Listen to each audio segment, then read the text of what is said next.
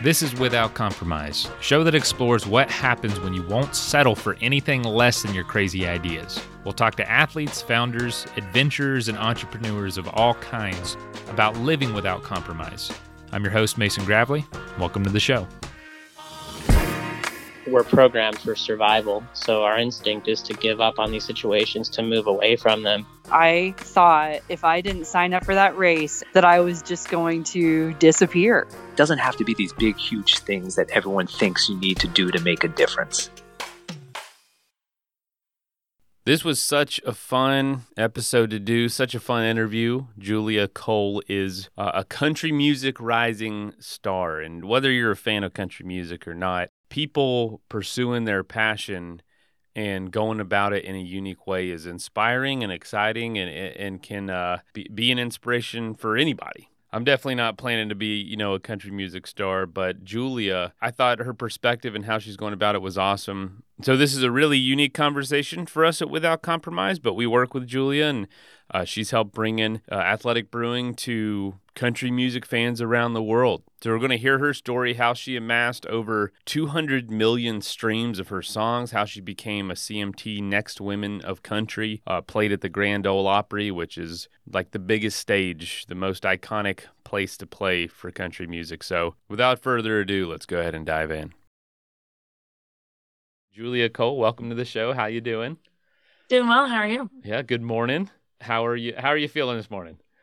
I'm feeling fantastic. Obviously, coffee helps. I'm still drinking mine right here, and I will all day. But uh, you know, before all this, this is what I want to jump into. You know, you you you weren't. This wasn't in your career path essentially till much much later. What what were you growing up doing? What were you growing up interested in? What do you th- what did you kind of have in mind of what you wanted to do before before this started taking off? Yes, I definitely started country music in a bizarre way. Um, I got my start singing national anthems for my own volleyball and basketball games. And it actually started as a duet with my older sister. And we sang for our basketball games. And she graduated. And then they started asking me to do the anthem by myself. And I was like, you know, why not? I've been doing this for a couple of years with her. Like, I can do it. But it wasn't, you know, something I was pursuing like as a career or anything like that. And then my junior year of high school, my volleyball coach was like, You should send a video in to the Texans. So my dad recorded a little video of me singing the national anthem at home and sent it into the Texans. And over the next year, I started singing for the Houston Texans, the Astros, NASA, the Houston Dynamo, Houston Livestock Show and Rodeo. And I was in front of 75,000 people with jets flying over, singing this song a cappella as a high school student. And I wasn't nervous. Oh my god! See, that was going to be my question. It was, were you nervous? And, and were you nervous during the high school games? Because you know, I don't know. I, I played in sports. I was always nervous just for the game, much less if I had the expectation to sing the national anthem beforehand. Were Were you nervous about any of that? The only sport I was ever nervous for was track. And it's because when you're on the, you know, the starting blocks or the line, you are aware that you're about to put your body through like the most pain it can possibly take for the next however long your race is versus basketball and volleyball where you're just like there's always a chance to make up for a mistake. It's not one and done. And and so I never really got crazy nerves for for games like that. I would get amped and super excited to play but not really nervous. And singing the national anthem at the beginning of my games, it was more of like, you know, your party trick. It was like, oh, I'm going to sing and then I'm going to run back out on the court. It wasn't because I was trying to pursue it. So I didn't really put a lot of pressure on myself. Um, but I guess when everyone started asking me, are you nervous? Are you nervous? Like, how scared were you? And I was like, I wasn't. And that I realized that there was something different there because the hmm. vast majority of people were shaking in their boots for me while I was singing at that first NFL game. And I was just looking around, watching, you know, fireworks go off. I was just staring at the crowd. Totally fine. Wow, that is that's really fascinating because I mean, even the players who are professionals talk about having nerves before every game. and they're not even out there alone. You know, they're out there with 21 other people. Uh, what do you think that nerves keeps some artists from from going farther or changes their path? Because I feel like that could have been a huge hindrance had it had it been there. If you're gonna be a musician and you want to do it professionally, you have to be extremely bold because if you're like timid or nervous, how are you going to go up there and sing songs that you've written about the most personal parts of your life? Or go up there and sing for a crowd when you're you've been sick and your voice isn't 100%. It's like it just has to be a, a different mentality around your performance and your music than I guess a perfectionist would have or someone who's extremely nervous about a lot of things would have because that's just not really the the art of sharing music you have to be willing to be vulnerable and okay with it. You know I, have often thought and this is you're a great person to ask is is you know when, when you see someone who maybe you know gets famous you know goes viral first and then they're on tour and i'm like wow how did they were that was the gift of, of like the the work in the crowd and being in front of that many people was it always there? Or did they have to learn that in the sense of like not like put it on a show i've kind of been mm-hmm. blown away by people like wow they went from just recording themselves like this on a screen to in front of all these people and they seem to just be doing it really well. You you must just really get swept up in the moment. I, I don't know. I just i just feel like there might be some artists that, that can't make that tr- transition. I don't know. You're definitely right. There's a lot of learning that happens when you go to, you know, from from making music in a, you know, private location to performing and having to involve a crowd within your show because they are. They're just as big of a part of the show as your guitar, your bass, your drum kit, like the crowd participation and reaction. It really is like another instrument. And at the same time, they're the ones who you're trying to to make sure they have a good a great night um, and feel something from the songs that you're playing. So I I would say yes, some people have it as a natural gift, but no matter who you are, the more you do it, the better you're going to get at it. You're from the Houston area, huge music hub, so many huge artists, some of my favorite of all time. Um, everything from country to R&B to rap to um, just kind of a mix of everything um, mm-hmm. even like close to to to jazz hub and, and, and Cajun music. You, I mean, you're right there. Who were some of your musical uh, influences growing up, inspirations, and how has that changed now that you are a performer yourself? Who how has your influence and who influences you in your music changed over time? Cool question. I always get the first one, but I never get the back half of that. Um, my favorite Houston artist is definitely Beyonce. And I've got to say, growing up, it was it was across the board, any genre. I just loved vocalists. Anyone who could just like sing the phone book and you'd still listen to it. I was just fascinated with the runs they would do and the notes they could hit. So obviously Beyonce's one, but like Whitney Houston, Mariah Carey, Kelly Clarkson, um, Gary LeVox from Rascal Flatts, Steve Perry from Journey, even some Tim McGraw songs where he's just singing with such a beautiful, you know, passion and voice. It was always for me about really the the singer more than the song. And that is the main thing that's changed for me. Now I, you know, you you have to experience a little bit of life to be impacted by lyrics and to relate to things. So as a little kid, you know, I'm not going to understand heartbreak or growing up or any of the things that people write songs about, but I could just love a voice or a rhythm, which is kind of all I would listen to. Now it's about the song. And Nashville, this city, it's the mecca of songwriting. And I've just been taught from the greatest songwriters in the world, like what makes an amazing song.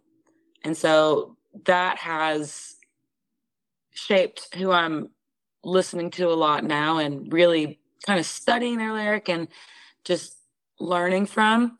And right now, I think hands down, I think like the best songwriter right now has got to be Hardy.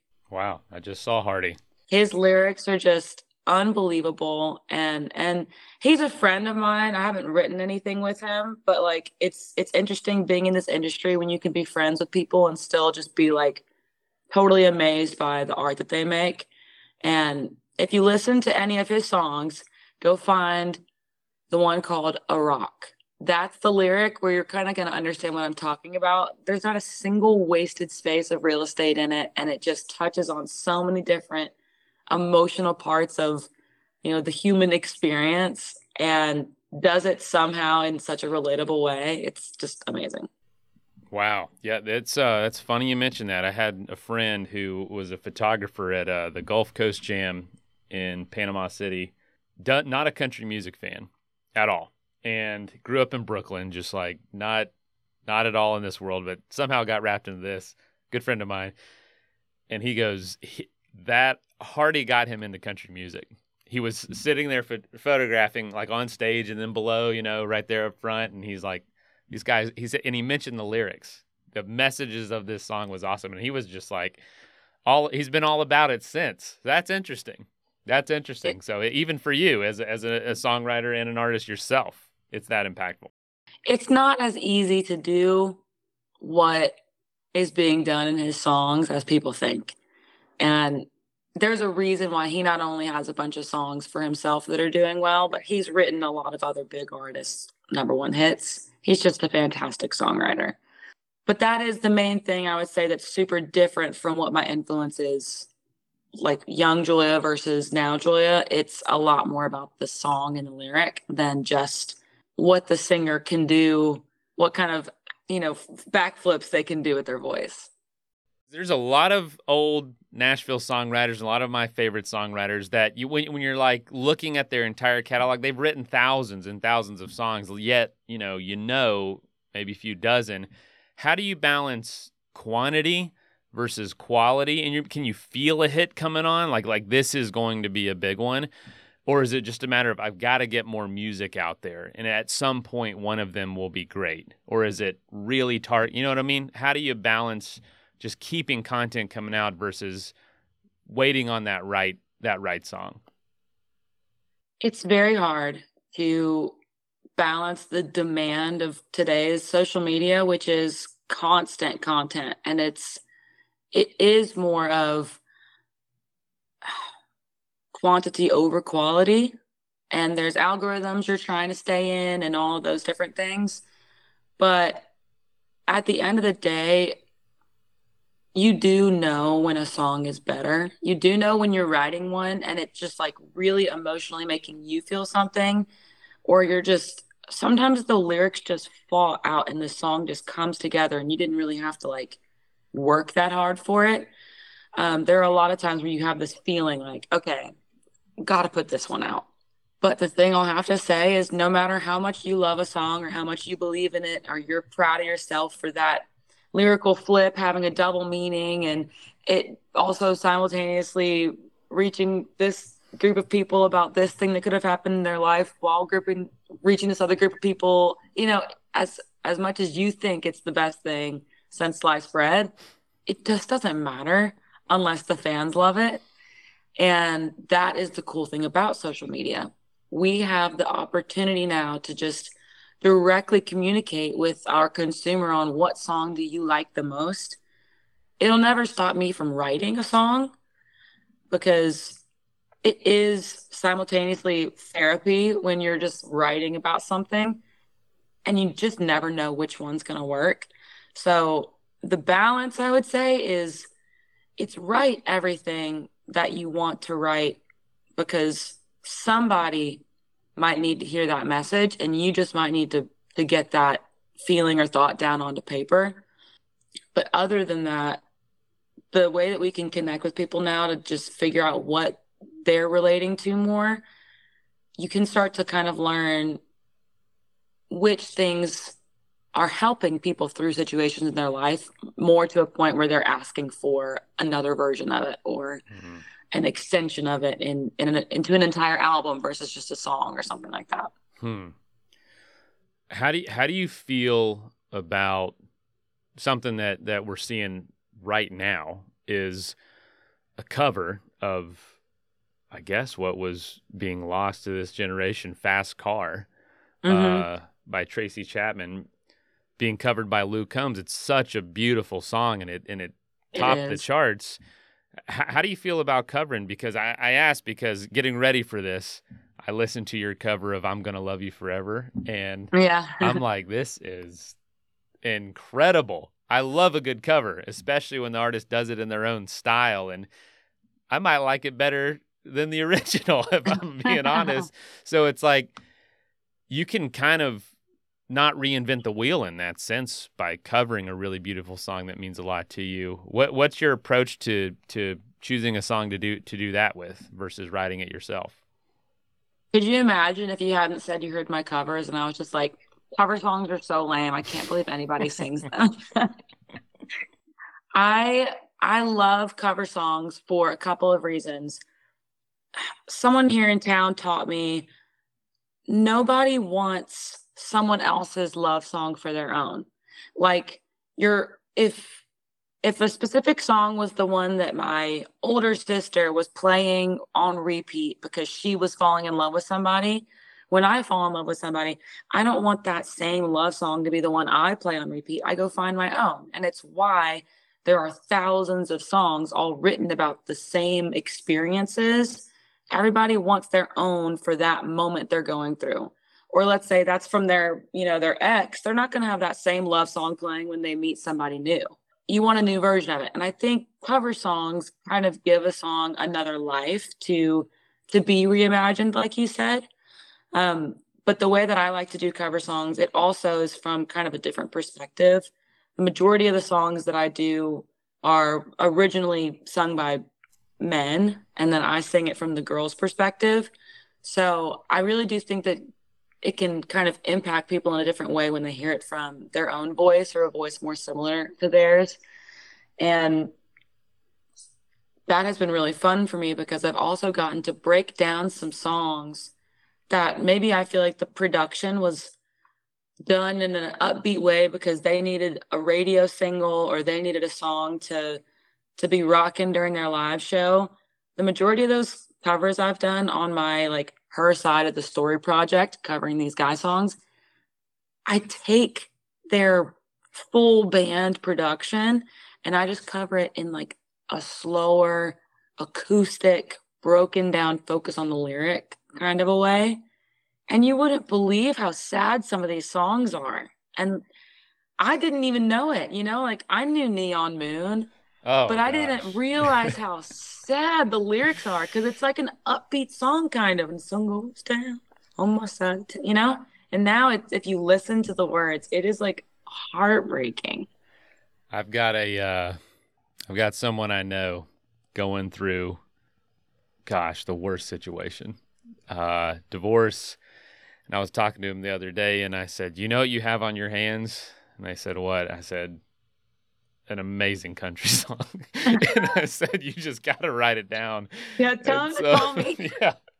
And uh, that's what it is. You're right. It's so sad, but it's so powerful. And you mentioned one of my all time favorites and millions of others, Neon Moon. But I will say there is one version of covering a song that I am kind of on the fence about. I I don't know that I love the reimagined versions. I don't think that it's just about a song. I think simultaneously you have to have the right artist paired with the song to make that thing magic. Mm-hmm. For example, Tennessee Whiskey. That song had been cut by a lot of other major label artists and released. Chris Stapleton brought it to the masses. Mhm. His voice married with that song is what made it just magical. Mm-hmm. That's, uh, I'll tell you what I don't like covers that are trying to mimic exactly what the song was. Yeah. Um, You can't do it better than the original. It's just not going to happen. I learned that watching American Idol as a little kid because I remember if somebody would try to sound like Whitney Houston, it wasn't going to ain't gonna happen. Like you ain't going to out Whitney. You're never gonna out Whitney Whitney. Like, don't even try to do that. But if you're like a rocker and you change the way that song sounds completely, and you you realize that okay, like yeah, Dolly Parton did it first. That same song can be done in different ways. it's Dolly's song, but don't try to do it the same way as somebody because good luck. That's why I do more of my all the almost all the covers I do are guy songs because I'm like I'm not trying to sound like them. It's not going to happen. I'm a, I'm a female. We're not going to sound the same. Well, you know, I, I kind of want to draw it back because I know we're we're in the weeds here. Which this is really interesting. Um, I didn't expect it to, to get this much uh, from you in this sense, but um, you know, all this could have been totally different for you. You had an audition. You talked about watching American Idol, but you had an audition on American Idol as well. But you couldn't sing that day. I mean, that's like, I mean, that's like worst case scenario life changing situation, and you and you actually had them play a video of you singing. C- can you tell us that story? It is an interesting story. Um, I will first say that American Idol never aired me on anything. So none of my followers, none of my streams, nothing has come from anything that that show did. But I did get to meet Katy Perry and, and Luke Bryan and Lionel Richie and Ryan Seacrest and do the thing, you know, a producer from the show reached out to me and asked me to come audition. And they were trying to get some singers on there who I guess could balance out the comedy side of it with auditions. So I go in there to sing and make it past whatever their the producer panel. I never like was in the big cattle call line or anything like that. But they sent me into the next they were like, come back in a few weeks and you know it'll be with luke and Katy and lionel. And i i don't know if you know my little sister. She has gotten on to me so much about it but i used to not sleep at all. I still don't sleep very much but i used to really not sleep and i would feel fine in the sense of like being awake. I could go do a workout or go do something academic and be totally fine but I didn't realize that my body just I kept losing my voice. I kept getting sick. My allergies were worse. And it was mostly because of a lack of sleep. Anyway, I completely lost my voice. I was super sick when the the audition came around for me to be actually recorded. And I didn't really care because I was already doing my Nashville thing and it already felt kind of weird to like go pretend that you I'm just fresh off the streets yeah. of Houston or something and trying to, you know, try out for American Idol. But regardless, I was like, it could be a cool opportunity. And there were a lot of other things going on in my life at the same time that it was a great escape from to go to LA and get out of town. And um, so I was like, whatever, I'll just go in there and I'll sing something easy that they basically will either like or not like, but it is what it is. So I sang some song, I don't remember what it was, but it was like very low and had a couple runs in it, but I'm not hitting any high notes, you know what I mean? Where your voice is just going to go out because my voice is gone. Mm-hmm. And then they were all three like, that was pretty, but like, we've read, you know, in our producer notes that you are a national anthem singer. That's how you got your start doing the anthem for the NFL. And I was like, I, I literally started laughing. I was like, I love the national anthem, but I promise you, you do not want to hear me sing that right now. And they were like, What? Like, why? I was like, My voice is completely gone. Like, I, I'm trying to sing just like something easy so that, you know, I don't embarrass myself in front of y'all. But trust me, nobody, nobody deserves that for me to sing the anthem right now and they were kind of like, well, this is, you know, I don't know really what to say. That's kind of what our, our plan was. That's what we needed to hear. And again, I'm kidding. And I literally go, well, shoot, just pull up a video of me on YouTube. It's there. Oh, man. Luke Bryan pulls his phone out of his pocket, goes to YouTube, and pulls up my national anthem at an NFL game. And the three of them like huddle up and start watching it on his cell phone. And, you know, they hear me hit the high notes and do the thing. You can see I'm in front of whatever, a whole stadium of people. And they were like, Our curiosity's piqued. You've got to come back for another round. so that's how I made it. And I made it all the way. I got cut at top top 20, I think. Um, but they don't air everybody up to that point. So I was never aired or anything like that, but I got to to meet so many different people and have such a great time doing it. But it was definitely, I guess, in the same way that I love what you said earlier, athletic brewing. It's you know brewing without compromise. It's finding another way, fi- finding an alternative route, and with with cover songs or with you know figuring out how to play them the national anthem on a cell phone because my voice didn't work. It's kind of just always figuring out a way, no matter what, without compromise, to to keep the music going. That's awesome, and, and, and you know you're doing it in a way that's you're not forgetting where you came from. Can you tell us uh, about the Poppy collection? I when I learned about that, I, I, was I just thought it was the coolest tribute to uh, oh. to to your roots. This is my absolute favorite thing to talk about because I should have mentioned it earlier then. it's the truest thing to who I am as a person as I could possibly think of to be a part of my brand and be a part of my stage wear because family is the most important thing in the world to me. And it's been the one thing that's been super consistent. And I know a lot of people can't say that. So I understand how special it is and how blessed I am to have the best parents in the world. And my two sisters are my best friends. Like our family is a team. We've always been the Cole team. It's this unit. And that extends to, you know, my grandparents and my cousins. We're all super close. Anyway, I've only lost one grandparent.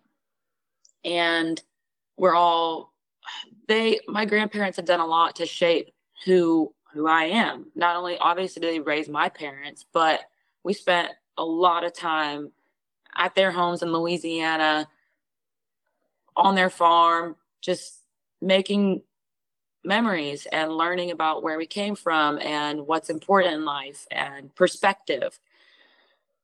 Poppy, my grandfather on my mom's side, was definitely of the four of my grandparents the one who loved country music the most by far. He played bass, he sang in the church choir, he was just obsessed with music. His friends would come over to his place and they would, you know, play. One of his friends gave me a guitar. It's on my wall over here actually. Like I definitely think that that trickle down love of music that was just in my soul regardless of if I realized it or not came from Poppy. And he loved the Grand Ole Opry more than anything. And I didn't even know about the Grand Ole Opry when I was little. It's a It's like you hear the phrase but you don't know what that means. It's hard to understand it from somewhere else. And the way our world is today, there's just so much to consume constantly. The Opry used to be it the Grand Ole Opry used to be the only way you were going to get your country music that week. Like it was what people followed religiously if they loved country music. And and um, obviously since moving to Nashville, it became the goal, the pinnacle, because everyone in town helped me realize, okay, you you sing at the Grand Ole Opry, and that is country music deeming you worthy and part of the family. You don't get up there without an invitation and it's a really special one. So Poppy would always talk about me getting to make it to the Opry and it being this big deal. And he would finally think that I made it kind of at that point. And right before I got to make my Grand Ole Opry debut, um, he was he got very very sick. Kind of been sick for a while, but it had taken a turn for the worse, and I knew he wasn't gonna make it and be able to actually come to Nashville for my Opry debut.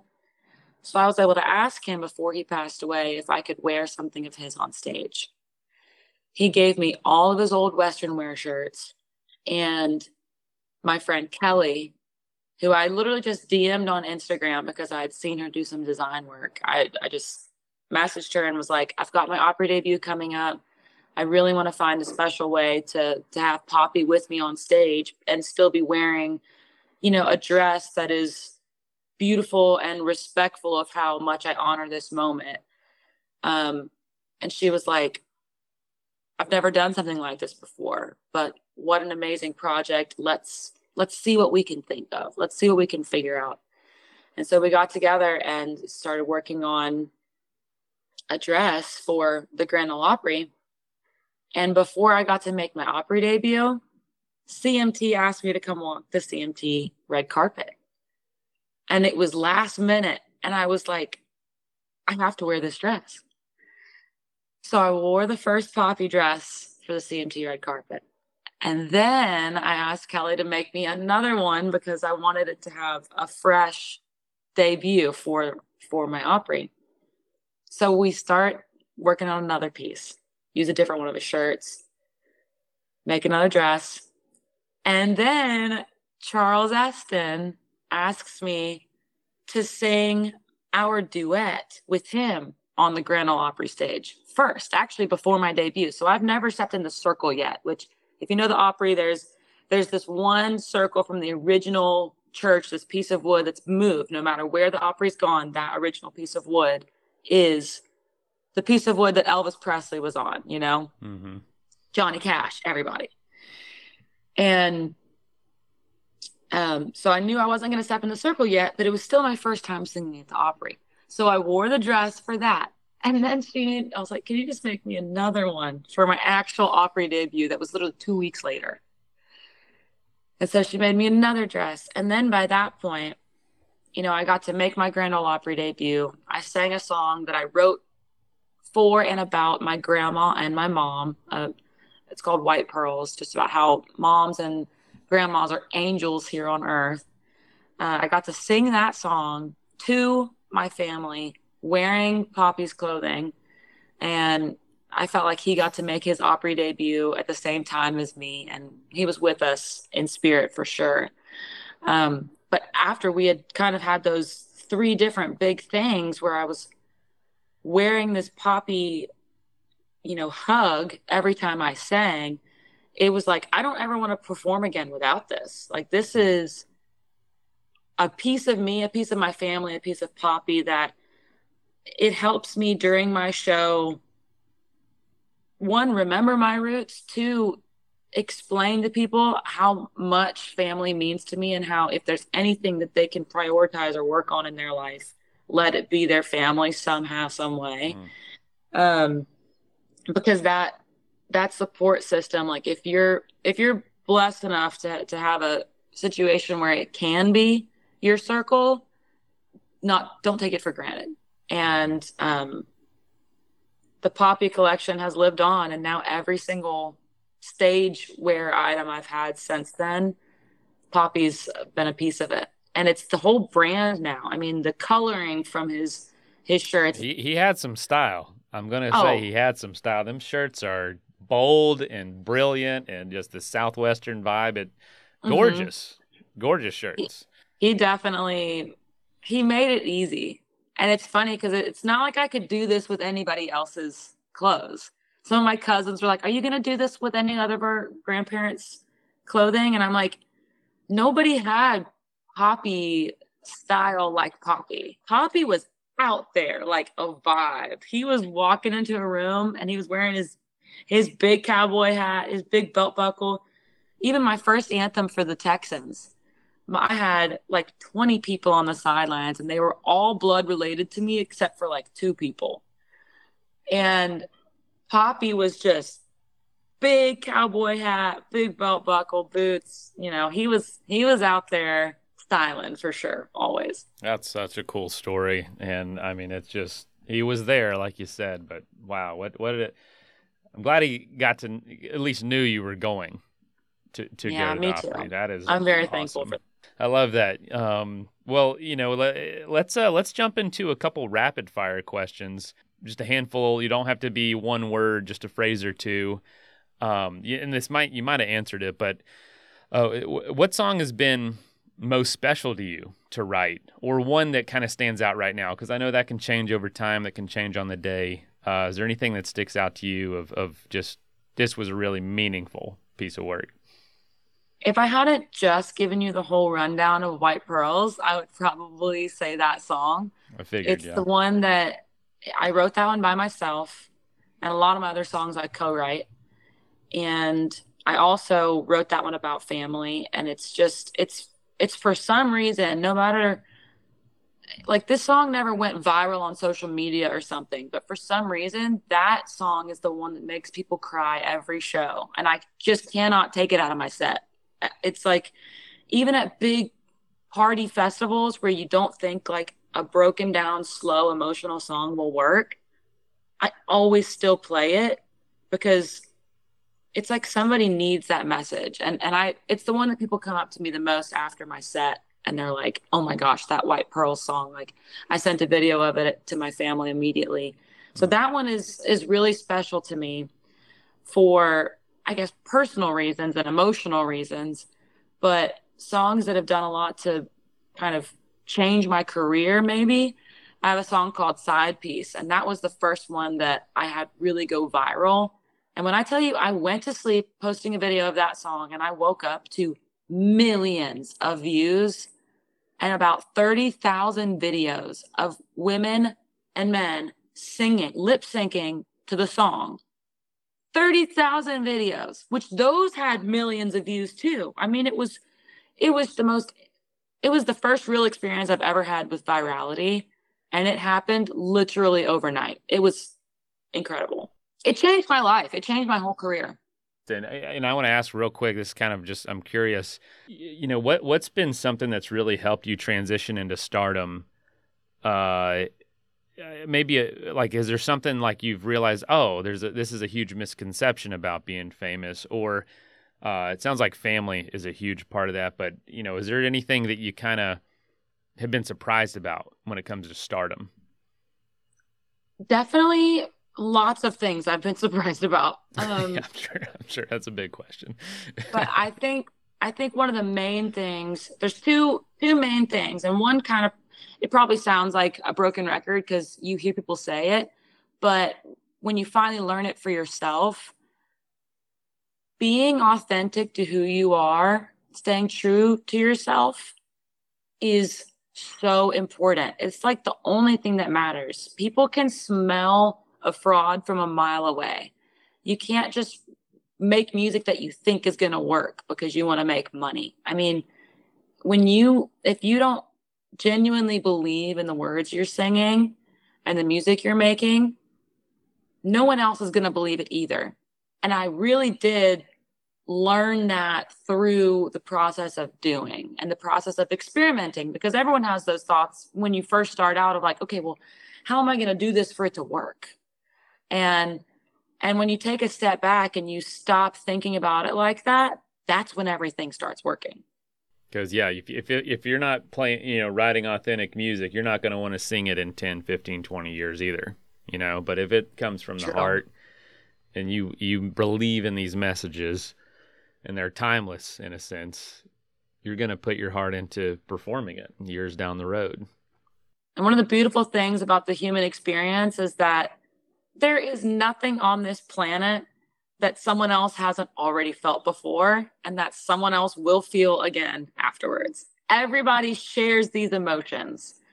So if you're feeling it, there's a chance that somebody needs to hear a song about that.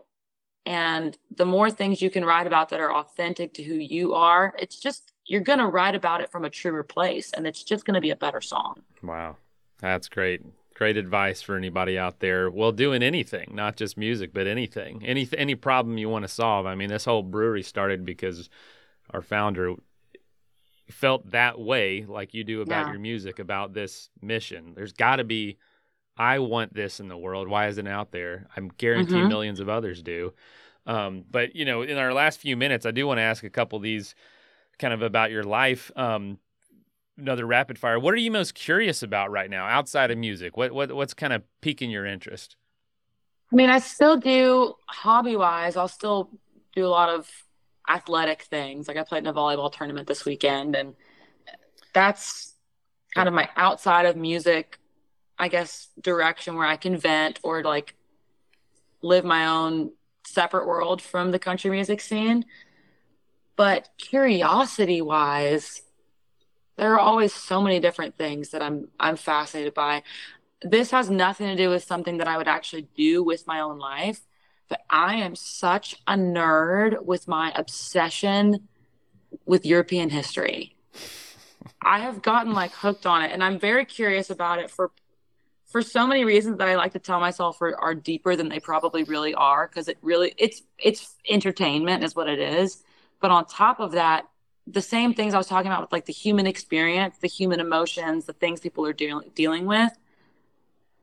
When you learn about how things had to be done in medieval times, and then you think about how things are done now, it'll give you a fantastic perspective on how great you have it now. I mean, it really is insane what what used to go down. So I guess that's one of my pieces of curiosity is just learning about how our same species went through all of these different life experiences back before they had some of the things that we have today that make it a lot easier.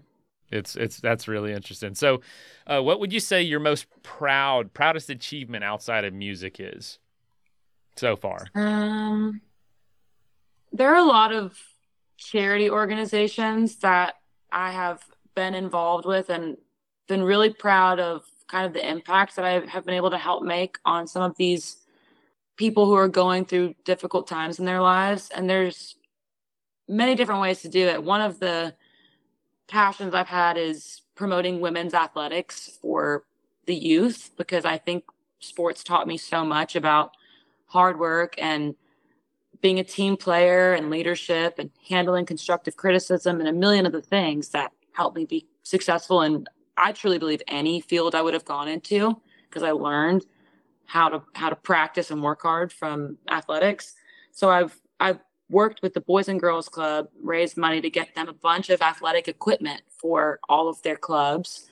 Because uh, a lot of times it's funding that young girls and boys just don't have the money to afford to be on a sports team. And by the time they hit seventh grade and it's school sports, everyone else has been playing for five years and is just better than they are and they don't make the team. So it's if you can, that's one of the things I've been proud of doing is trying to make youth athletics more accessible to you know first and foremost young girls because that's one of my biggest passions that i don't think gets pushed because there are so many there are so many famous iconic celebrity men who talk about how much they love sports or loved playing sports growing up. There are very few women who preach the same message and so I, I just i'm trying to be one of those voices. As you as you pursue these big goals and, and, write these amazing songs and, and, and, take on these challenges what what's a daily habit you stick to that really helps you kind of stay on track i actually have like a checklist of things that i try to get done every day and i i try to make it attainable so that i'm never you try like i try to make my battles winnable for myself so that I can start every day off with a win. So it's little things like making sure I make my bed, making sure I read this little goals list that I have and read this gratitude list that I have. Can be done very quickly, but there's still, you know, two more things I get to, to check off the list. I try to drink around a gallon of water a day. And so that's on my checklist. But for things that are starting out in the morning, um, definitely the the mentality. I actually was listening to a podcast. It was a Tim Ferriss podcast, and I think it was the one where he has like a Navy SEAL on it. But it it was the idea of if you wake up every morning and you make your bed, you're starting every single day off with a win. And you know when you come home that night, no matter what's gone on in your day, you can look at something that you accomplished already at the start of that day. Mm-hmm.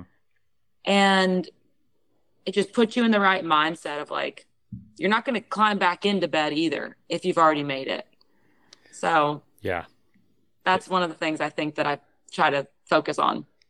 But yeah, that's that's one of those little things that just you feel complete. Feels like okay, this is I can keep this momentum going. Um, is there any is there any hobbies you have that you don't often talk about? And this is second to last question. I got one more after this, and we're done. Hobbies other than playing sports, hanging out with my family. I mean, this isn't really a hobby, I guess, but I'm obsessed with the beach. Like I am a beach bum. I'm The only reason I don't live on the coast of Florida is because of Music Row. Like if I could relocate this industry into, you know, some beach town, I would. That's where I live, coast of Florida. I'm so jealous of you. I could play sand volleyball every day, get a tan, go play my guitar. Oh, I just, it's not a hobby, but if traveling to beaches could be considered a hobby, I make it happen. Like I go a lot. Oh, I can't believe I didn't just say this one. Um, I actually do a lot of crazy world travels as my hobby. My best friend from Vanderbilt, she got me onto it, but we've climbed Mount Kilimanjaro in Tanzania, Africa, which is one of the seven summits of the world, like 20,000 feet up. You know, she's on oxygen at the top of it, eight days in a tent climbing. We've done, we've climbed volcanoes in El Salvador and Guatemala. We've been a uh, backpacking and camper van trekking all around the north and south island of New Zealand, where we went bungee jumping, did the world's largest swing through a canyon. Jeez. We've been to Cuba, which is just, we've been to Costa Rica, we've been through Europe together. I love to go experience new places.